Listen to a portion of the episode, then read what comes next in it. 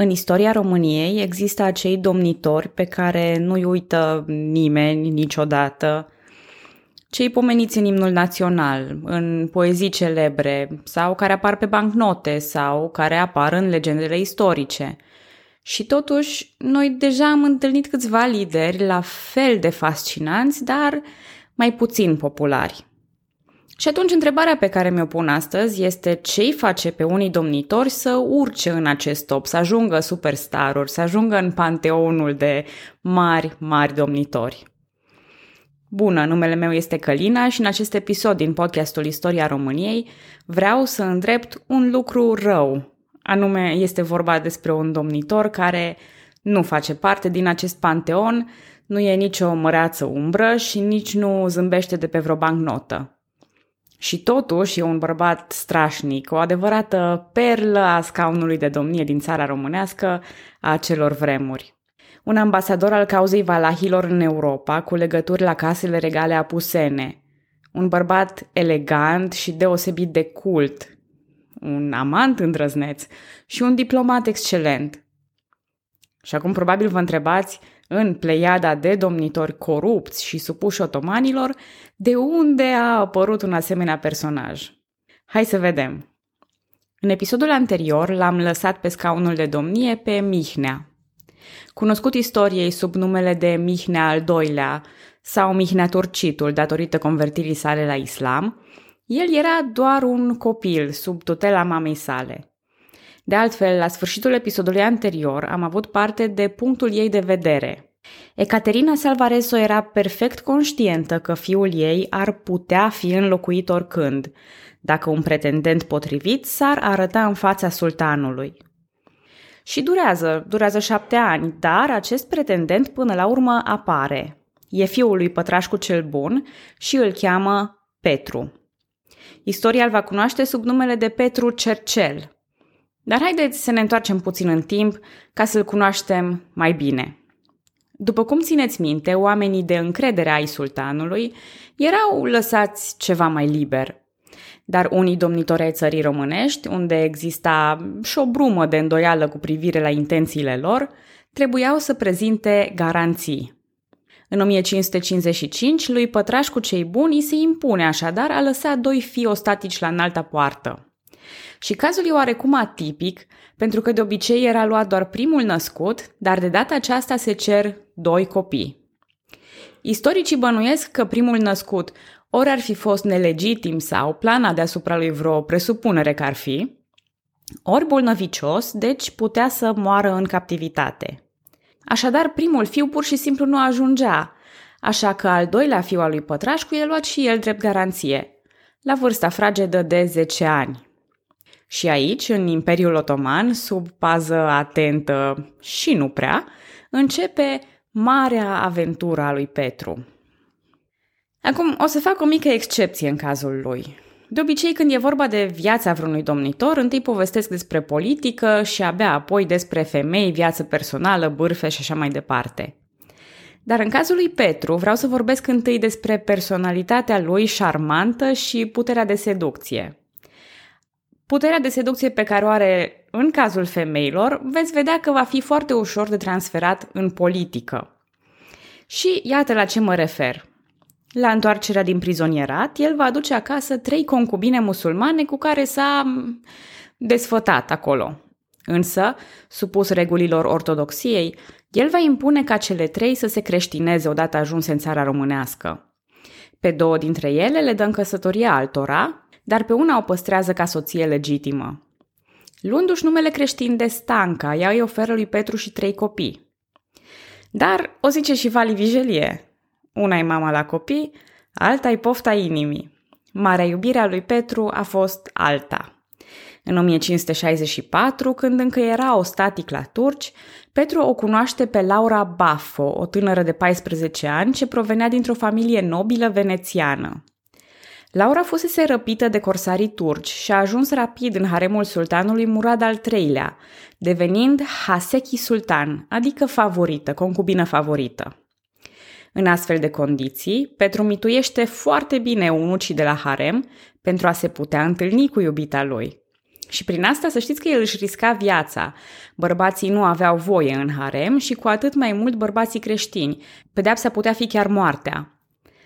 Dar Laura Bafo îi corespunde și veți vedea că îl va ajuta din umbră pe tot parcursul vieții. Bârfele nu se opresc aici. Se pare că Petru avea o idilă și cu Fatima, sora sultanului, dar fiind de religie musulmană, ea nu ar fi putut niciodată să se căsătorească cu el. În schimb, Fatima a vrut să-l căsătorească cu o protejată creștină de-a ei, pe nume Perote Fieschi. Aceste planuri de căsătorie pică. Și acum, probabil că vă gândiți că îi plăceau doar musulmanele. Nu chiar așa. În timpul șederii sale la curtea franceză, despre care voi povesti puțin mai încolo, a avut și acolo numeroase femei. Și nu doar prospături. Zvonurile spun că s-a întâlnit și cu mama regelui Franței, Caterina de Medici, care avea atunci 60 de ani. De bârfele astea nu scapă nici sora regelui, Margot sau Margareta de Valois. Ea oricum e cunoscută pentru aventurile amoroase, deci tot ce e posibil ca Petru să-i fi ținut companie la un moment dat. Ca o mică paranteză, eu încerc să fac acest podcast cât mai cu minte, să nu aibă nevoie de rating 18+, plus, dar cu Petru, sincer, încep să rămân în pană de eufemisme. Așa că spun în continuu, s-a întâlnit, s-a iubit, s-a plăcut, a ținut de urât unui număr impresionant de femei. Și atunci, de unde vine legenda că Petru era homosexual? Păi, în timpul șederii la curtea franceză, Petru a adoptat moda excentrică de acolo, un stil vestic și decorativ, care părea ciudat în comparație cu moda orientală. Mai mult decât atât, a început să poarte un cercel în ureche în care era montată o perlă de mărimea unui ou de porumbel. Pentru cei care nu suntem specialiști în păsări, asta înseamnă cam 4-4 cm și jumătate. Această modă făcea ravagii în Franța și în Anglia, iar unii istorici cred că cercelul a fost un cadou primit de Petru chiar de la regele Franței. Așadar, Petru putem spune că suferă de sindromul Cătălin Botezatu. Oricâte femei ar fi avut, oricâte aventuri și picanterii ar ajunge în spațiul public, în continuare curg și glumele că ar fi homosexual. Și asta doar datorită faptului că e îmbrăcat sau accesorizat mai excentric. Apropo, cred că e deja la mintea cocoșului cum Petru a ajuns să fie poreclit. Petru Cercel. Bun, și acum că știți ce fel de om era Petru Cercel, haideți să vedem și aspectul politic. În 1557, când Petru avea 12 ani și era încă o static la turci, tatăl lui moare. Unii boieri îl cer ca domn chiar pe Petru, dar sultanul refuză, motivând că nu are vârsta necesară. Între vârsta de 12 și 24 de ani, sub paza otomanilor, Petru e mutat prin diverse locuri din imperiu. A încercat de mai multe ori să ralieze boieri din țara românească pentru a câștiga scaunul de domnie, dar a eșuat de fiecare dată. Însă aceste eforturi îi atrag atenția lui Alexandru al II-lea Mircea, domnitorul de drept, care, vă puteți da seama, nu e deloc încântat – Așadar, Petru, temându-se pentru propria lui viață, fuge la Brașov și se dă la fund, așteptând ocazia potrivită să revină în jocurile internaționale. Ocazia se arată după doi ani de zile când pleacă în Polonia la Albert Laschi și apelează la regele polon Sigismund al II-lea August pentru intermedierea unei audiențe la înalta poartă. Din păcate, Sigismund moare înainte de a obține audiența, așa că Petru pornește din nou de la zero, din nou la linia de start – Rămas în Polonia, el se împrietenește cu Henri de Valois, care ajunge mai târziu regele Poloniei. Dar Henri moștenește și tronul Franței, așa că renunță la Polonia și o zbughește spre coroana mai mare. Petru îl va sprijini pe Maximilian al II-lea la tronul Poloniei, dar după cum țineți bine minte din episodul 49, tronul îi revine lui Ștefan Batori. Astfel, tot ce reușește Petru este să se pună rău cu familia Batorii, fără a ajunge mai aproape de obiectivul său, domnia țării românești. Iar dușmânia cu această familie avea să-l urmărească pe viitor. În fine, văzând că lucrurile nu evoluează favorabil în Polonia, Petru se decide să plece. În 1576 merge la Genova și apoi la Roma, unde e primit de papa Grigore al XIII-lea.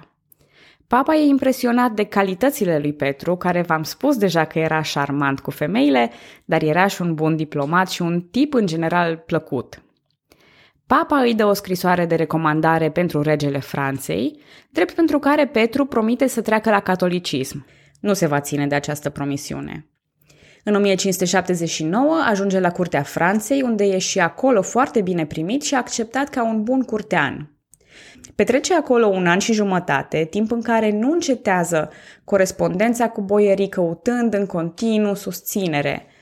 Dar boierii nu sunt singurii parteneri de corespondență ai lui Petru. Dogele Veneției, cardinalii italieni cunoscuți la Roma, ducii italieni, toți primesc scrisori și răspund scrisorilor de la Petru. Conversația e deschisă și cu regele Spaniei, Filip al II-lea, despre care am vorbit în episodul special despre familia Habsburg. Un ambasador e trimis la Londra pentru a discuta cu regina Elisabeta. De altfel, scrisoarea lui Petru către John Woolley, parlamentarul și secretarul englez, poartă un sigiliu cu o inscripție românească și, din câte știm, este prima de acest fel. Petru Cercel este așadar un adevărat ambasador al cauzei țării românești și un exemplu din punct de vedere diplomatic. De-aia insist eu pe povestea lui dinainte de domnie, pentru că a făcut multe lucruri foarte importante. Cum stăteau lucrurile la curtea franceză? Ei bine, pe lângă aventurile amuroase despre care am discutat deja, Petru devine un om de încredere a lui Henri. Atât el cât și Caterina de Medici îl susțin prin intervenții diplomatice adresate Istanbulului și Veneției, dorind ca țara românească să intre într-o sferă de influență franceză. De ce puteau face asta? Pentru că în acea vreme Franța era aliată cu Imperiul Otoman, în jocul acela contra expansiunii Habsburgilor. De ce voiau să facă asta? Pentru că erau în continuare interesați de coroana Poloniei și sperau că un cap de pod prin țara românească îi va ajuta. Încet, încet, eforturile lui Petru Cercel dau roade, și nu numai ale lui, ci și ale liderilor internaționali care îl susțin. E 1580 și, în fine, Petru e chemat în audiență la Istanbul. Pe drum încolo, Petru oprește la Veneția, unde îl primește cu mare fast dogele însuși, la un ospăț demn de regi. Petru va ajunge la Istanbul însoțit de secretarul francez cu scrisori de recomandare din partea lui Henri al III-lea, Caterina de Medici, papa și susținerea venețienilor. Dar drumul spre scaunul domnesc nu se termină aici. Deși ajunge la Istanbul în 1581, va locui acolo doi ani de zile în casa ambasadorului francez din cartierul Galata. Acolo se ocupă cu eforturile diplomatice și șpăgile necesare pentru a-și asigura domnia. Practic, e o cursă contra cronometru de a cheltui mai mulți bani decât rivalul său, Mihnea Turcitul. Iar sumele sunt impresionante. 1,4 milioane de scuzi, un milion de galbeni e cea mai mare sumă cheltuită pentru cumpărarea unei domnii. Toate acestea nu vin din buzunarul lui Petru, ci implică o rețea de creditori care vor trebui plătiți din banii țării românești, evident. Pe 23 iunie, Petru primește într-un final vestea cea bună. A fost numit domnitor al țării românești, iar în 31 iulie se poate înfățișa înaintea sultanului pentru ceremonia sărutării mâinii și hainei. Ceremonia în sine e interesantă pentru că asistă și mama, sora și concubina preferată a sultanului, toate curioase să-l cunoască pe noul domn. Sigur, concubina deja îl cunoscuse și în alte circumstanțe ceva mai biblice, dar să nu intrăm iarăși în bârfe. La 8 septembrie 1583, Petru Cercel ajunge la București însoțit de 7000 de oameni, dar așteptat de o mulțime și mai mare. E încoronat cu o coroană de tip vestic, ceea ce în sine e o declarație. De obicei, domnii purtau o cucă, un tip de căciulă împodobită cu pene de struț, pe care o purtau și căpetenile turcești. Poate cel mai celebru exemplu e portretul lui Mihai Viteazu, care apare mereu cu o asemenea căciulă. Ori, în timp ce această cucă reprezintă puterea de la sultan, coroana de tip vestic semnifică puterea de la Dumnezeu. Petru Cercel tocmai comitea un act discutabil și nu avea să fie nici prima, nici ultima lui controversă. La începutul domniei, el răscumpără un număr mare de sclavi creștini de la Istanbul, lucru pentru care Europa dă like, să zicem. Sigur, e nevoie să treacă prin dansul clasic al noilor domni, cu iertarea boierilor pribegi, să numească în funcții membri ai divanului și așa mai departe. Una dintre aceste numiri este cea a banului Mihai. Ar fi cazul să vorbim puțin despre funcția de ban, care devine tot mai importantă în această perioadă. Județele de pe malul drept al Oltului, ceea ce astăzi numim Oltenia, au o căpetenie care se numește Mare Ban. Asta de pe vremea de când aici se întindea banatul de Severin. Banul are atribuții complexe. În afară de domnitor însuși, sunt singurii care pot da sentințe la moarte, să judece boieri pentru hiclenie, să întărească moșii boierești sau să aprobe înființarea satelor noi. Avea chiar și un sfat bănesc cu dregători. Tot banul e și comandantul suprem al oștilor din Oltenia. Ba mai mult, în lipsa domnitorului, el conduce întreaga oaste a țării românești. Apropo, Oltenia e cunoscută uneori și sub numele de Banat al Craiovei sau Bănie, iar Craiova supranumită Cetatea Băniei. Insist asupra acestei funcții deoarece vom vedea că poate să aibă o mare influență și este fix funcția din care un alt Mihai se va ridica în curând spre scaunul domniei. Revenind la numirile lui Petru Cercel, deși divanul are o structură bună, relația cu boierii va rămâne mereu tensionată. Domnitorul avea o gândire apuseană, era obișnuit cu politica de la curtea franceză, iar boierii nu îi împărtășeau această viziune.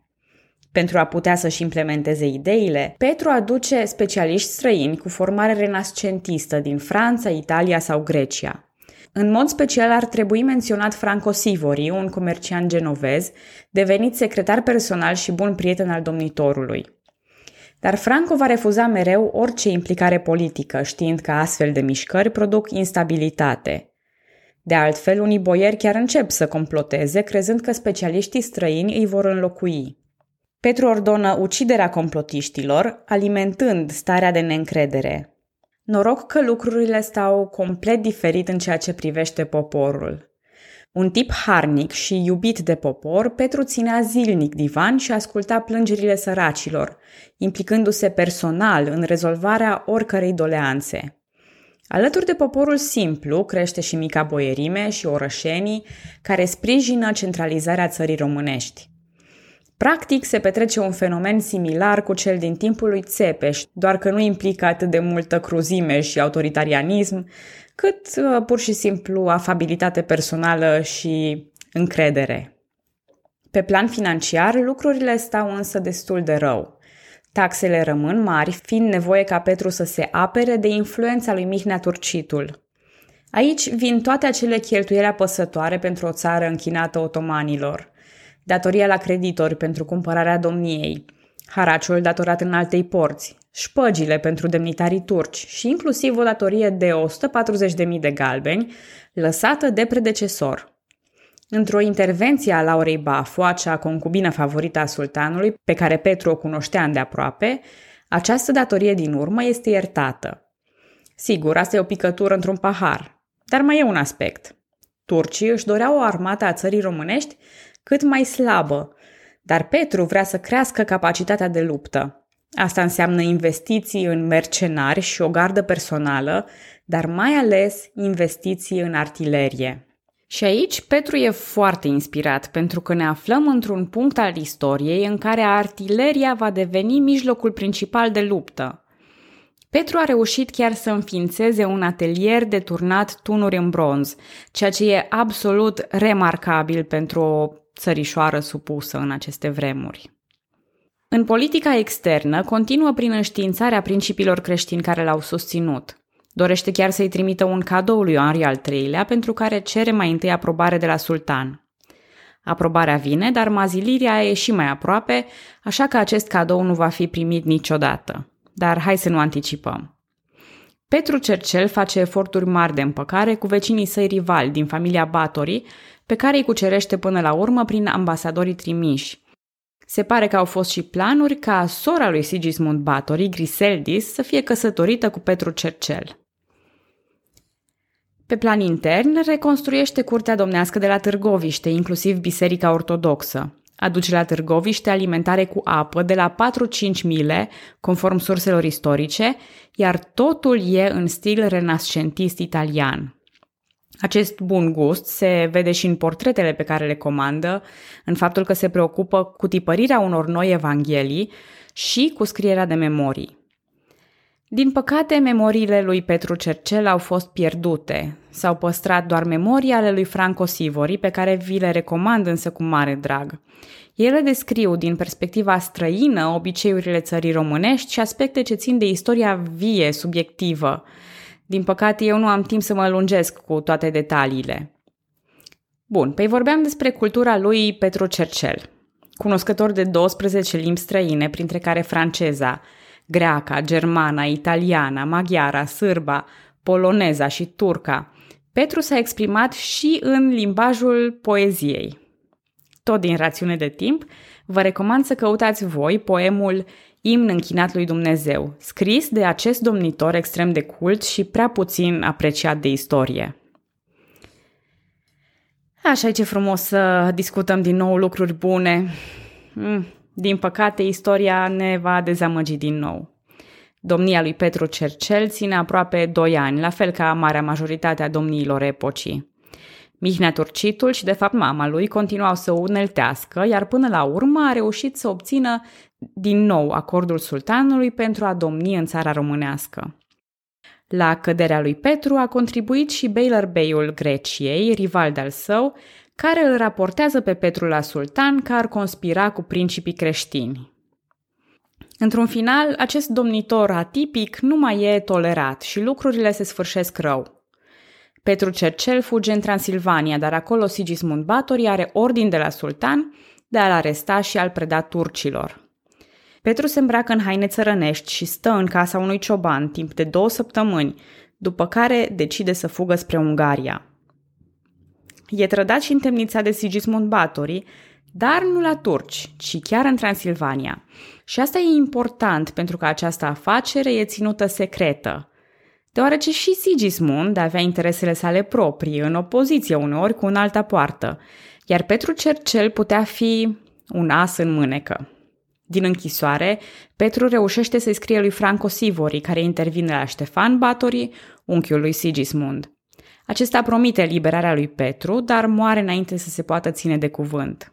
Așadar, în 1587, Sivori ia lucrurile în propriile mâini și organizează o evadare ca în filme. Petru coboară pe o frânghie, se alipește unor viteji și reușește să scape.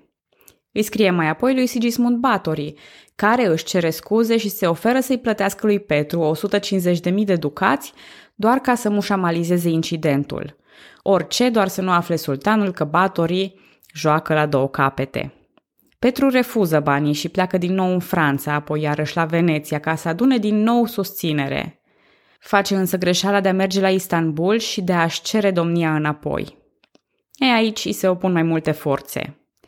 Degeaba o fi Petru susținut de vestici, când local Petru Șchiopul, domnitorul Moldovei atât de fidel, dovedit fidel otomanilor, îl preferă pe Mihnea Turcitul. Pentru a echilibra forțele în zonă, sultanul e de aceeași părere. În ograda lui nu fac ordine alții. Petru Cercel e întemnițat, așteptând sentința. În Franța izbucnise un război civil, așa că nu-l mai putea ajuta nimeni în urma unui raport otoman asupra activității lui ca domn, în care adevărul și minciunile sunt combinate la liber, e condamnat la moarte. I s-au tăiat nasul și urechile și a fost îmbarcat pe o galeră cu destinația Rodos. N-a ajuns niciodată. Cel mai probabil a fost aruncat în mare și lăsat să se nece, sau sufocat și s-a aruncat doar cadavrul. Un sfârșit cât se poate de trist pentru unul dintre cei mai promițători domnitori ai țării românești.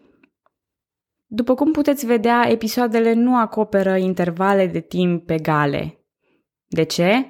Aș putea spune că în cei doi ani de domnie, Petru Cercel a făcut mai multe pentru țara românească decât au reușit alții. Și aș avea dreptate, dar uh, cred că e mai mult de atât. Cred că adevărata contribuție a lui Petru Cercel a fost să arate că se poate face mai mult lucru pe care l-a făcut și atunci când nu era domn. A arătat că se poate, că legăturile cu Europa de vest pot fi reluate, că eforturile diplomatice pot fi făcute de țara românească în sine, separat față de otomani. Că țara românească, vorba aia, există, respiră, trăiește, nu e o simplă anexă a Imperiului Otoman. Ca acea cale spre supunerea completă despre care vorbeam în episoadele anterioare, e doar una dintre căi. Uneori, totul începe cu un singur pas în altă direcție. Vă mulțumesc că ascultați podcastul Istoria României. Pe data viitoare!